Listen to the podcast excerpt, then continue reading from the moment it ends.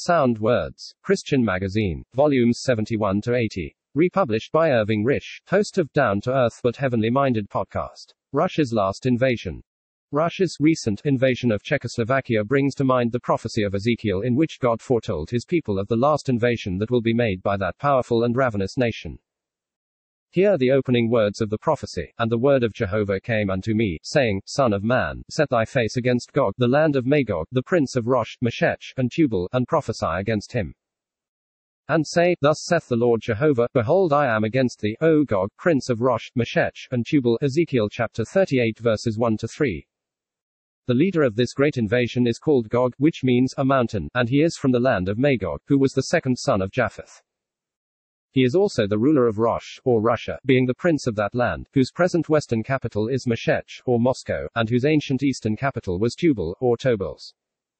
Ezekiel, God's prophet at the time of Israel's captivity, was to set his face against this adversary of God's people Israel, to prophesy his doom, but he was also to proclaim that the Lord God of Israel, the Almighty, was against him, and from his powerful hand there would be no escape.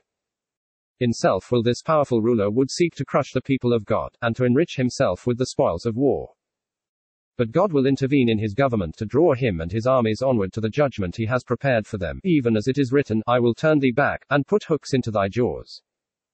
And I will bring thee forth, and all thine army, horses and horsemen, all of them thoroughly equipped, a great assemblage with targets and shields, all of them handling swords. Ezekiel chapter 38 verse 4.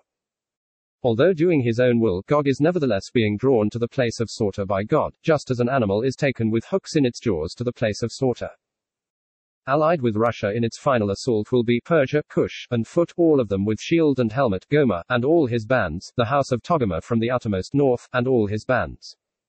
Many peoples with thee. Ezekiel chapter 38 verses 5 to 6 just as Russia used the surrounding communist lands to assist in the assaulting of the small land of Czechoslovakia, so will it bring with it its allies, making an apparently invincible force to crush a very small country. Persia, Ethiopia, and Libya, in joining with this great northern confederation, evidently hope to share the spoils of war. Every kind of defensive and offensive weapon is with this immensely powerful group of armies, but what is all this great array of human power in the eyes of God?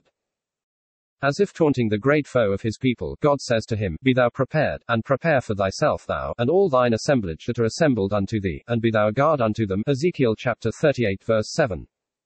God no doubt professed to be the guardian of his allies, for his own advantage, now he will have the opportunity to be the guard. But what can he do when confronted by the almighty power of the God of Israel? He cannot protect himself or his allies, for all their targets, shields, and helmets will be of no avail when God intervenes on behalf of his people Israel. The time of this last invasion by Russia, its location, and the conditions prevailing in the land of Israel are given in these words After many days shalt thou be visited. At the end of years thou shalt come into the land brought back from the sword and gathered out of many peoples, upon the mountains of Israel which have been a perpetual waste. But it is brought forth out from the peoples, and they shall all of them be dwelling in safety. Ezekiel chapter 38 verse 8.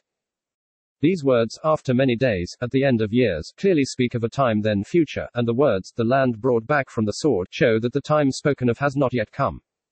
For even now the sword is very active in the land of Israel. Not until the Lord Jesus returns to the land to reign as the true David will the land be brought back from the sword. When the Lord comes back to this world, he will first of all reign as the warrior king, subduing all the foes of his people, before he reigns as the true Solomon, the Prince of Peace. After the Lord returns, Israel will be brought forth out from the peoples of the world, according to the Lord's words in Matthew chapter 24 verse 31, the prophecy of Isaiah chapter 11 verses 11 to 12, and other scriptures.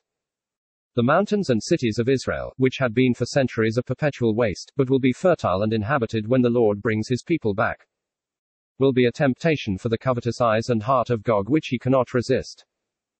Dwelling in safety, with no evident means of protection, Gog imagines this land which again flows with milk and honey, will be an easy prey for him with his powerful armies. In Ezekiel chapter 38 verse 9 the Lord says to Gog, Thou shalt ascend, thou shalt come like a storm, thou shalt be like a cloud to cover the land, thou, and all thy bands, and many people with thee. Left to themselves. Israel would be powerless against this invasion, with its raging and darkening influence, but Israel is not alone, for Messiah is with them, in their midst having already come to deliver his people from the nations that had taken his beloved city, Zechariah 14 3 4, and he will be the shield of Israel and Jerusalem. centuries before Gog has being, the thoughts of his heart are exposed to us, for it is here recorded, Thus saith the Lord Jehovah, It shall even come to pass in that day that things shall come into thy mind. And thou shalt think an evil thought, and thou shalt say, I will go up to the land of unwalled villages, I will come to them that are in quiet, that dwell in safety, all of them dwelling without walls and having neither bars nor gates, to seize a spoil, and to take a prey, to turn thy hand against the waste places that are now inhabited, and against a people gathered out of the nations, which have gotten cattle and goods, that dwell in the midst of the land. Ezekiel chapter 38 verses 10 to 12. To all outward appearances the land was without defense of any kind, and the people unsuspecting and unprepared. And Gog thought there was nothing to hinder him enriching himself from the wealth of a land that was rich through God's blessing and with the gold and silver that those who had come back to the land had brought with them. Of old, when Israel left Egypt, they took with them jewels of silver, and jewels of gold, and raiment, and they spoiled the Egyptians. Exodus chapter 12 verses 35 to 36, and it will be the same at the end. For Judah also shall fight at Jerusalem, and the wealth of all the nations round about shall be gathered together, gold, and silver, and apparel, in great abundance. Zechariah chapter 14 verse 14. Gog is probably aware that all this wealth is in Israel, and it has excited his avarice. Others are also aware of the existence of all this wealth, and seem to have no doubt about Gog's intentions, for Sheba, and Dedan, and the merchants of Tarshish, with all the young lions thereof, shall say unto thee, Art thou come to take a spoil? Hast thou gathered thy company to take a prey? To carry away silver and gold, to take away cattle and goods, to take a great spoil? Ezekiel chapter 38 verse 13. Other nations who were not in the Great Confederacy would gladly have joined in the spoiling of Israel, but were content to encourage Gog only with words. No doubt hoping that if success crowned his efforts to do business with him, it may be that having known of the great defeat of the Western nations, and of the nations around Israel, at the time of the Lord's intervention, the dread of Israel will be upon them. As it was on the nations of Canaan when Israel came out of Egypt, Joshua chapter 2 verses 9 to 10. The young lions of verse 13 were unwilling to attack Israel, but would no doubt gladly have rushed to share the spoil had Israel been defeated. In Ezekiel chapter 38 verse 14 and 16 God speaks of my people Israel, and Gog was to learn what Pharaoh, in his day, had to learn, that in assailing Israel he was challenging the God of Israel. For Israel were the beloved of God. If Gog, evilly disposed towards Israel, determined to come against them, the Lord said, I will bring thee against my land, that the heathen may know me, when I shall be sanctified in thee, O Gog. Before their eyes, verse 16.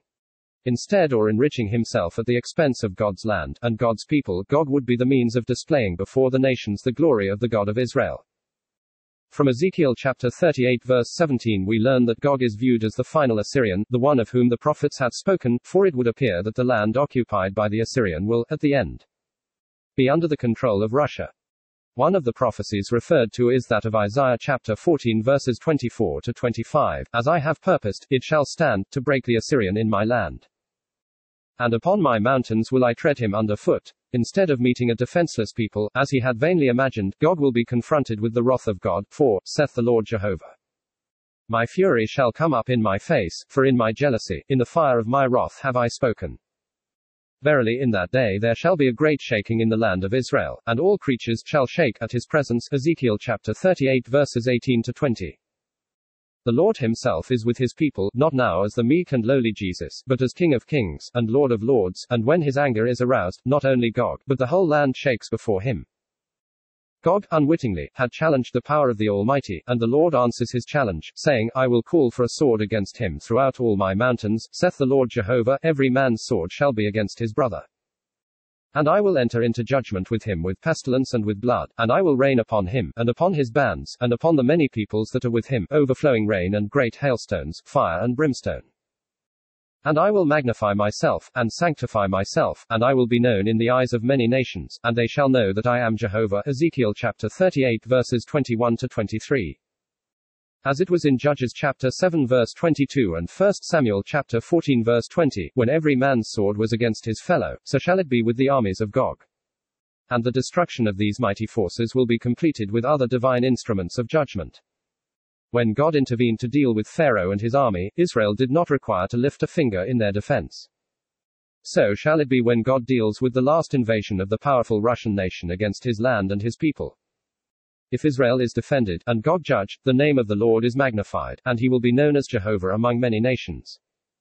From verse 2 of the next chapter, we learn that God, in his wisdom and mercy, leaves a sixth part of those who come against his land, to witness to what he had done. Moreover, he will send a fire on Magog, the land from which Gog came, and among them that dwell carelessly in the isles, whose armies had not been engaged in the conflicts of the last days. And who had not laid to heart the solemn lessons of the divine judgments on others. Ezekiel chapter 39 verse 6. The seven months required to bury the dead of Gog, and the seven years needed to burn the instruments of war, emphasize the dread character of the divine judgment on the great northern powers. Ezekiel chapter 39 verses 8 to 15. Israel and the nations are to learn from God's dealing with Gog that he is jealous for his holy name, and that having chastised his people for their sins, he will bless them in their own land. Which he has given them. Ezekiel chapter 39 verses 21 to 29. William C. Reed.